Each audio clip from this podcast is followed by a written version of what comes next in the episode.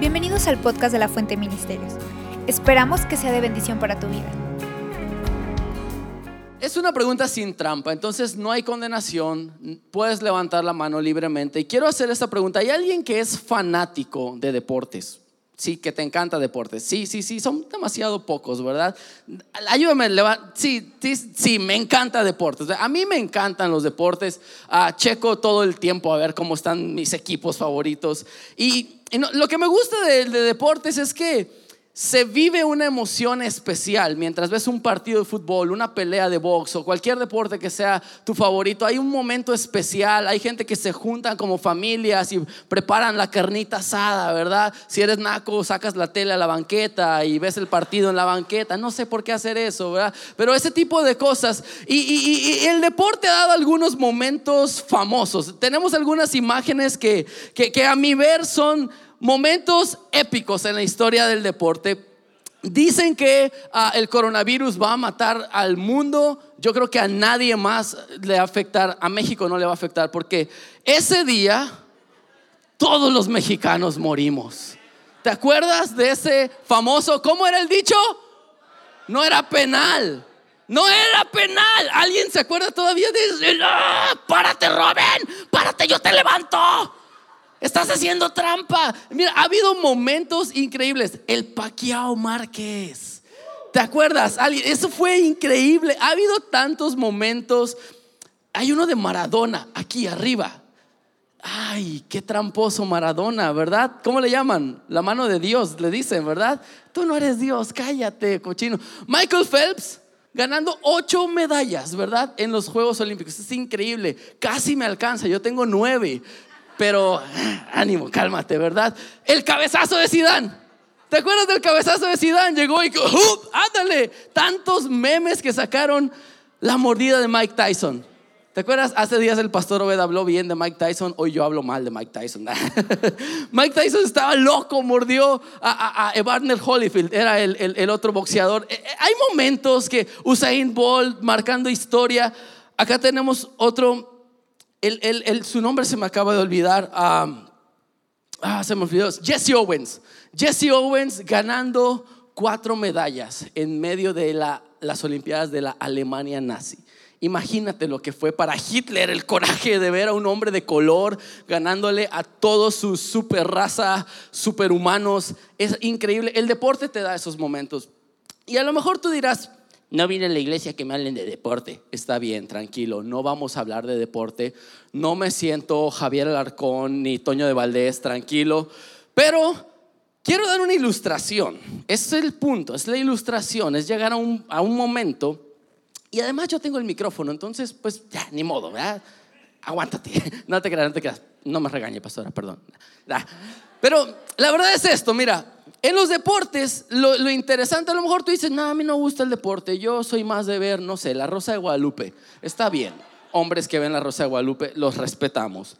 No digo que esté mal, pues ok, te vamos a ver raro nada más, ¿verdad? Pero la cosa es esto, deportes te ponen emoción en el momento y es increíble. Y además de todo, es que te dan lecciones de vida. Hay muchas lecciones en un deporte que tú puedes aplicar en tu vida.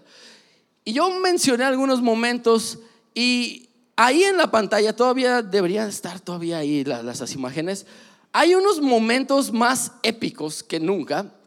A mi ver, a lo mejor tú dirás, no, hay momentos más épicos en el deporte que a mí me gustan más. Yo tengo tres momentos increíbles. Uno sería, pongan las fotos, estudio, dejen de hacer lucha libre, eso. Uno sería el de allá arriba, en la esquina. Es básquetbol. LeBron James está poniendo una tapa. Ahora, a lo mejor no sabes nada de básquetbol. En, lo, en el deporte de básquetbol, quien gana cuatro juegos de siete queda campeón. En esta ocasión estaban jugando contra los Golden State Warriors. Iban perdiendo Cleveland tres uno la serie. Nunca en la historia nadie ha remontado un tres uno. Pero los Cavs de LeBron hicieron eso increíble. Ganaron tres juegos consecutivos para coronarse campeones. Y ese es un famoso término, la remontada. Le remontaron un marcador de tres uno a ganar cuatro tres. Hay otro momento, el de Pacquiao Márquez. Los que saben de la historia de esos llevaban era la cuarta pelea, ¿verdad? Y le habían, decimos que le habían robado otras tres a Márquez, ¿verdad? Es como que eh, sí le habían robado. Entonces decíamos esto, si no noquea, se la vuelven a robar. ¿Y qué pasó? Márquez estuvo cazando todo el tiempo a Pacquiao y en un momento lo mató. La esposa, yo vi el video en la semana y yo estaba emocionado, como que si no sabía quién iba a ganar, ¿no? Mi esposa, y ya sabes quién ganó. Y yo, no, espérate, espérate, y viene el knockout. Y la esposa de Pacquiao está llorando, ¡eh! Se murió mi esposo. No sé qué estaba diciendo en filipino, ¿verdad? No sé cómo hablan. Si hay algún filipino, lo siento, perdón, fue mala imitación filipino. Pero imagínate, o sea, tuvo que remontar, tuvo que ser algo increíble. Pero la más épica para mí es en Champions League. ¿A alguien le gusta el fútbol? En el año dos mil cinco, el Liverpool se enfrentaba al Milan y están acá abajo. Iban perdiendo tres cero en la final y salieron en la segunda mitad a empatar tres tres y en penales ganó Liverpool. Fue la cosa más increíble. Yo me acuerdo estando en mi casa actuando como portero, ¿no? Me aventé ahí en el sillón, le caí a mi mamá en las piernas, me regañó, me puso una cintariza, me dijo, te vas de la casa. Desde ahí entonces ya no vivo ahí, nada, gracias. Pero hay momentos que tú dices, wow, eso es épico, eso es increíble. Ah, ¿te acuerdas cuando Corona o quién fue el, el portero que metió un gol en la final? Moisés Muñoz, ¿verdad? Los del América, sí, están. Al Cruz Azul fue, por cierto. Dios los bendiga, ánimo Cruz Azul. Ánimo, échenle ganas. Pero increíble, son esos momentos que euforia y todo el mundo, Facebook. Es increíble el deporte, lo que sea. Te sientes narrador, yo así soy, ¿verdad? Me, ah, me alucino. Es increíble. Y así es la vida. Ahora, estos tres últimos que hablé, ya pueden quitar las imágenes, está bien. Esos tres últimos que hablé han sido equipos o gente que estuvieron frente a una situación en donde nosotros los que veíamos el juego o la pelea decíamos, ya se acabó, ah, ya se acabó, vámonos, apaga la tele, si estuviste en el estadio, vámonos a casa, no sé. Pero hay un momento en donde uno dice, ya, se acabó, se acabó. Y creo que así es la vida, muchas veces nos pone frente a situaciones así en donde decimos, ya, se acabó, no hay más por hacer. Vamos perdiendo tres cero en el medio tiempo. Estamos en su cancha. No vamos a ganar. No sé si alguna vez has tenido un momento como ese. Un momento en donde dices, solo un milagro podría salvarme. No hay nada que se pueda hacer. Y hay un hombre en la Biblia que, que nos cuenta un poquito de su historia y él, él, él dijo esa frase. Isaías seis cinco, profeta Isaías dijo esto. Entonces dije, todo se ha acabado para mí. Estoy condenado porque soy un pecador, tengo labios impuros y vivo en medio de un pueblo de labios impuros. Lo que estaba sucediendo es que el mejor amigo quizá de, de Isaías, el rey Usías, había muerto y Isaías estaba frente a una temporada complicada. Su amigo murió, quizá viene una crisis, quizá su, su, su posición como profeta corría peligro, quizá alguien podía llegar y... y asesinarlo, no sé, o sea, Isaías llegó y no exageró, nada más dijo esto, todo está terminado para mí. Y yo creo que muchos de los que estamos en este cuarto hemos tenido un momento así, donde decimos, creo que se acabó. Quizá tras recibir un diagnóstico, vas al doctor y no te dicen lo que esperabas y, y dices, todo se acabó. Para nosotros fue un mes después de casarnos, hace ocho años. Ah, donde tuvimos esa conversación con un doctor y nos dijo, si no hay un trasplante renal, morirás. Fue lo que dijo y, y, y pensamos, todo, todo se acabó. Y son esos momentos que te hacen dudar, que, que la hipoteca del banco está aumentando, que, que, que la crisis aumenta, que un familiar enferma o alguien muere realmente. Hay momentos así en la vida. Algunos donde han sido descubiertos en pecado, ¿no? Y piensan, se acabó, mi matrimonio se acabó. Para algunos es el de escuchar, quiero el divorcio y pensar, esto se acabó. Para algunos es el, el escuchar de un hijo, te odio, jamás te quiero volver a ver y pensar, se, se acabó. Y, y hay momentos así en la vida.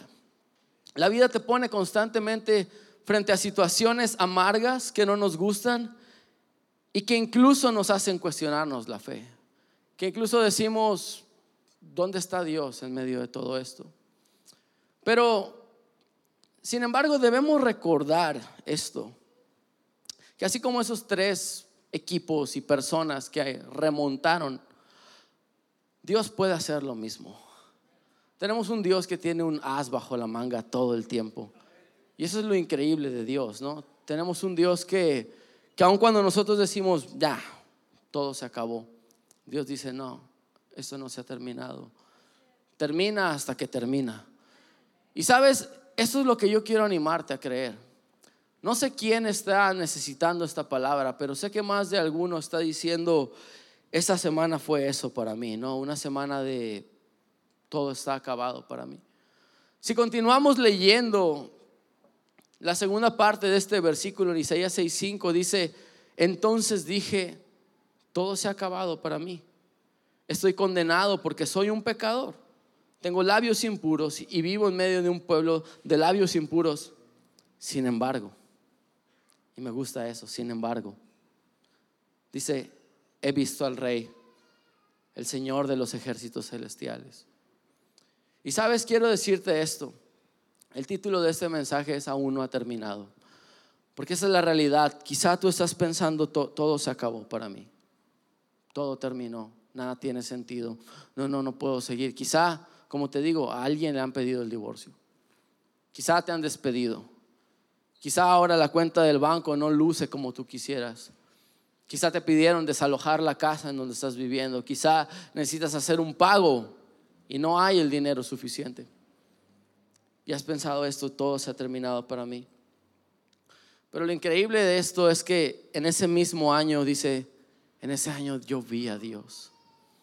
Y te quiero decir esto, que no es tu mala temporada lo que te dice cuál es el final, sino que es tu mala temporada lo que muchas veces te pone de frente a un avivamiento en tu vida. Milagros pueden suceder de una forma repentina si tú mantienes la fe. Ahora, ¿qué tuvieron que hacer todos estos tipos? ¿Qué tuvieron que hacer todos esos equipos para poder ver un resultado? Tuvieron que hacer una sola cosa. Quizá fueron al medio tiempo, quizá fueron al vestidor y el entrenador les dijo, hey, vamos a creer una vez más. Vamos a levantarnos, equipo. Quizá el discurso que les dijo el entrenador no era un discurso muy agradable. Quizá no fue y les dijo, ánimo mi niño chiquito, tú puedes. Quizá les dijo cosas gachas, pero les dijo, pero tú puedes, tú puedes, vamos, levántate. Y sabes, hoy Dios te está diciendo esto, nada se ha acabado, nada se ha terminado. Quizá alguien te ha dicho que la cosa se acabó. Dios dice, vamos, levántate, la cosa no ha terminado. Dios sigue teniendo un plan. Y sabes, tenemos que creer esto. La cosa es que no somos nosotros los que decimos cuándo se acaba. Dios es el que dice. Y si Dios no ha puesto el silbato en su boca, entonces mira, el reloj dice que todavía hay tiempo, así es que sigue corriendo, sigue corriendo, sigue caminando, sigue moviéndote. Pero es que es cansado, es difícil, no sé la estrategia, entonces ve con Dios y pide, Señor, ¿qué es lo que tengo que seguir haciendo? Filipenses uno seis dice, estoy convencido de que Dios, quien comenzó la buena obra en ustedes, la perfeccionará. Te digo esto, Dios sigue trabajando en ti. Dios sigue trabajando en tu vida. Quizá ahora dices, no, yo no estoy perfecto. Nadie dijo que eras perfecto. Quizá dices, no, mírame, ¿cómo crees que Dios tiene su mano sobre mi vida? No lo dudes. Dios está haciendo un proceso. El que comenzó la buena obra la va a perfeccionar. Quizá por ahora no sientes que hay la mínima oportunidad de ganar en lo que sea. Yo me acuerdo hace ocho años pensando, ¿qué vamos a hacer? Teníamos veintitrés años y estamos en un consultorio escuchando, necesitas un trasplante. Fue como una cubeta con agua fría, pensando en la ilusión de vivir un matrimonio de telenovela. La gaviota, cañaveral de pasiones, no sé qué otra novela hay. Tantas ilusiones que caen al suelo de repente, ¿no? Pero ahí está Dios en esa habitación también, diciendo no se ha acabado. Entonces lo intentamos, en nuestras fuerzas lo intentamos, en su gracia lo intentamos. Dijimos vamos a ver un trasplante, ok, va, dale, métale cuchillo acá, que hay carne, dele. Se hizo la cirugía, le dan el riñón, todo iba bien. Y un año y pico después, parece que otra vez todo ha terminado. Vamos al doctor una vez y dicen, tu riñón no está funcionando, el que te han dado. Y te enojas con Dios. Dices, ¿dónde estás, Dios? Lo intentamos. Es como volver a poner inicio. Es como que si te regresaran la película y es una película de terror y no te gusta y te da miedo y dices en esta ocasión ahora sí ya todo ha terminado para mí. Pero Dios dice, me vas a ver una vez más, tus ojos me verán una vez más. Y hemos visto a Dios una vez más. Y yo veo a mi esposa y yo veo a Dios en mi esposa. Todos los días yo me levanto y veo la gracia y la misericordia de Dios en la vida de mi esposa. Y yo no digo que han sido ocho años fáciles, pero sí digo que han sido ocho años de su mano. Yo sé que hay muchos que están así, pensando han sido años. Ocho años suena poco para ti a lo mejor. Tú dices han sido años de un matrimonio difícil, ha sido años de una adicción, de un hijo, de una hija. Han sido años de una situación que no me gusta y todo ha terminado, pero Dios dice no ha terminado, nada ha terminado. El silbato aún no suena. Alguien tiene que volver a creer esto. No sé si la banda me puede acompañar, estamos cerca del final. Yo sé bien esto. Sé que a veces cosas que amamos se van. Y que también llegan malas noticias. Pero eso no significa que Dios se ha ido. Eso no significa que Dios ha dejado de amarnos. Alguien tiene que creer una vez más que nada está terminado.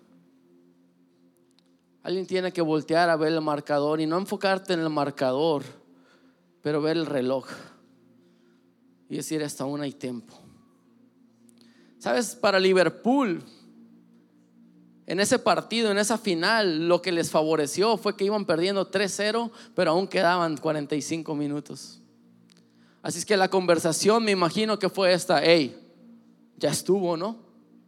Vamos a ganar. No llegamos tan lejos para dejarnos perder. No llegamos tan lejos para rendirnos. ¿Quién va a ser el primero en meter un gol? Y alguno dijo, pásenmela a mí, tengo un plan, lo voy a hacer. Y el portero dijo, sí, ¿sabes qué? Yo voy a seguir creyendo en que ya no me van a meter ningún gol más. Y el defensa dijo, o pasa el balón o pasa el mono, pero no pasan juntos. Quizá le quebro una pierna, pero no meten un gol más. Y el contención dijo, ¿sabes qué? Yo me uno a ti, no voy a dejar ni siquiera que lleguen a ti. Tú no vas a ser quien los detiene, voy a ser yo. Y el delantero diciendo, mira, voy a estar corriendo, voy a estar corriendo, pásenme el balón. Y fue tres uno, tres dos, tres tres. Increíble, la remontada está sucediendo. Van a tiempos extras, van a penales. Y en los penales el otro equipo estaba temblando. Para los que saben de fútbol sabrán que Andrea Pirlo no fallaba penales. Ese tipo era un dios tirando penales y lo falló. Para los que saben de ataques espirituales, saben que el diablo ataca constantemente. Sin embargo, nada le atemoriza más al diablo que cuando alguien se pone de pie una vez más y dice, eso dolió, ¿ah? Pero Dios está conmigo aún. Dios aún está conmigo.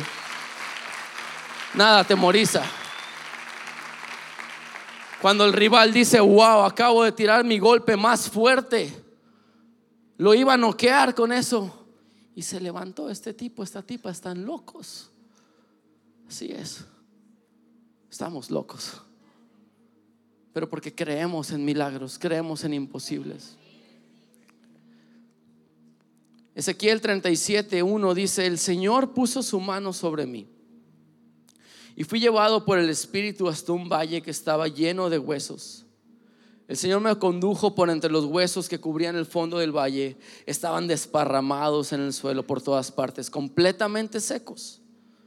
Luego me preguntó: hijo de hombre, ¿podrán estos huesos volver a convertirse en personas vivas?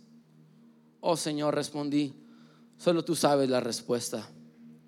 Entonces me dijo: profetiza a estos huesos y diles: huesos secos, escuchen la palabra del Señor. Esto dice el Señor soberano: atención, pondré aliento dentro de ustedes y haré que vuelvan a vivir. Les pondré carne y músculos y los recubriré con piel. Pondré aliento en ustedes y revivirán. Entonces sabrán que yo soy el Señor. Así que yo anuncié el mensaje tal como Él me dijo. De repente, mientras yo hablaba, se oyó un ruido, un traqueteo por todo el valle. Se juntaron los huesos de cada cuerpo y volvieron a unirse hasta formar esqueletos enteros. Mientras yo observaba, vi que se formaron músculos y aparecieron carnes sobre los huesos. Después se formó piel para recubrir los cuerpos, pero aún no tenían aliento de vida. Luego me dijo: profetiza una vez más y di: esto dice el Señor soberano, ven, oh aliento, ven de los cuatro vientos y sopla en estos cuerpos muertos para que vuelvan a vivir. Así que yo anuncié el mensaje como Él me ordenó. Aliento entró en los cuerpos y todos volvieron a la vida y se pusieron de pie, y entonces vi un gran ejército. Esta noche yo te quiero decir: sobre los huesos secos que hay en tu vida, profetiza. Profetiza, declara aliento de vida, ven, ven aliento de vida, no se ha terminado. No soy un costal de huesos tirado en el suelo. El aliento de vida puede venir a mí una vez más. Me puede levantar, puede hacer lo imposible. Pero ¿cómo? ¿Cómo va a suceder? Alguien tiene que creer esto, tienes que recordar que servimos al Dios de las remontadas. Si Jesús sabe hacer algo, es darle vida a lo muerto. Alguien tiene que recordar que Jesús se levantó de una tumba, que una piedra no lo pudo contener, que los látigos que habían puesto, los latigazos que habían dado, no lo pudieron contener, que los clavos en las manos y en los pies, que la corona de espinas no lo pudo contener. Alguien tiene que recordar esto, que las cosas que Él hizo, tú también las puedes ver. Juan once veintisiete dice: yo soy la resurrección y la vida. El que cree en mí, aunque esté muerto, vivirá. Y Juan catorce doce: les digo la verdad, todo el que crea en mí hará las mismas obras que yo he hecho y aún mayores, porque voy a estar con el Padre. Hermanos, hay esperanza, hay esperanza. Dios no ha terminado contigo. No sé si hay alguien que dice: yo lo creo, yo lo creo. Quizá mi situación dice que voy perdiendo, pero mi Dios me dice esto, que yo soy más que vencedor. Y porque yo soy más que vencedor, voy a seguir caminando, voy a seguir creyendo. Alguien tiene que ponerse de pie y decir: yo declaro en el nombre de Cristo que mi vida sí está a punto de ser transformada. ¿Alguien lo cree?